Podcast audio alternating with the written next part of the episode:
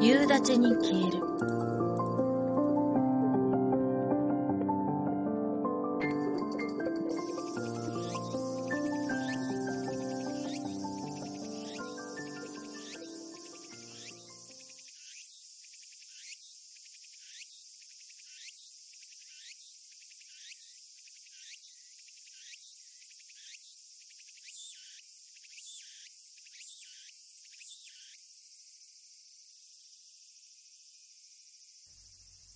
夏休みも残り少なくなる頃には、すっかり日常に飽きていた。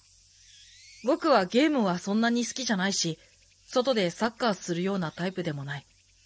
宿題はもちろん、夏休みが始まってすぐに終わらせ、読みたい本は全部読んだし、見たかった映画も見終えてしまった。数少ない友達からも、お前つまんないななんて、冗談なのか本気なのかわからない言葉を投げかけられる。つまらない。確かに、僕自身でもそう思う。中学2年の夏休みなんて、一番遊べる時期なのに、遊べてないのは僕がつまらない人間だからなのかもしれない。夏休み最後の日。今日は比較的涼しくて、でも分厚い雲がどんより空を覆っている。雨が降る前に愛犬の散歩に出かけることにした。うちから500メートル先にある神社がお決まりの散歩コース。母親に念のため持たされた傘が邪魔くさいけど、まあ仕方ない。ゆっくり愛犬と歩きながら神社の階段を登り、鳥居をくぐって驚いた。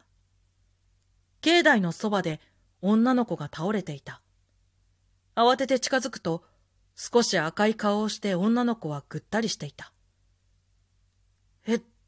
どうしよう。だ、大丈夫ですか？おい。同じぐらいの年だろうか。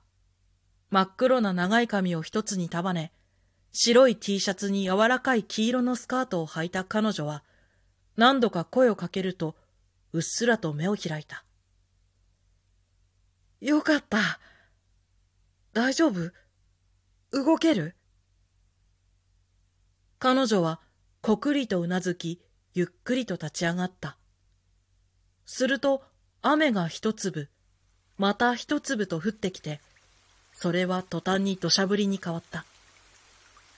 屋根の下行こう彼女は何も言わず、こくりとうなずく。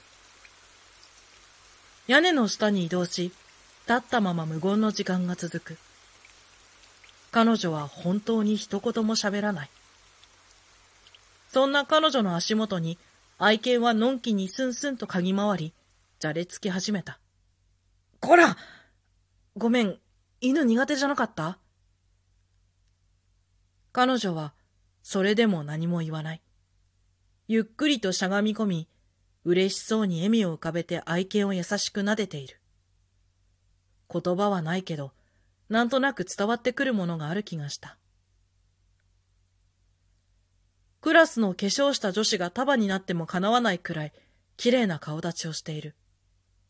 黒い髪と対比して白い肌がより一層透けそうなほどに白くて、僕は内心緊張していた。いくつなの？どこの中学なの？名前は何？また会えるかな？黙っている僕を彼女はつまらないと思ってはいないかとも思ったが、いろんなことを聞いて怖がらせたくなくて、それに心臓が飛び出そうで、何も言えない時間が続いた。愛犬を撫でている彼女をただ黙って見つめていると、スマホの通知音が鳴る。母親から早く帰ってきなさいの LINE が届いていた。ごめん。もう帰らなきゃ。よかったら送るよ。彼女は優しく笑いながら首を横に振った。でも、彼女はもう一度大きく首を横に振る。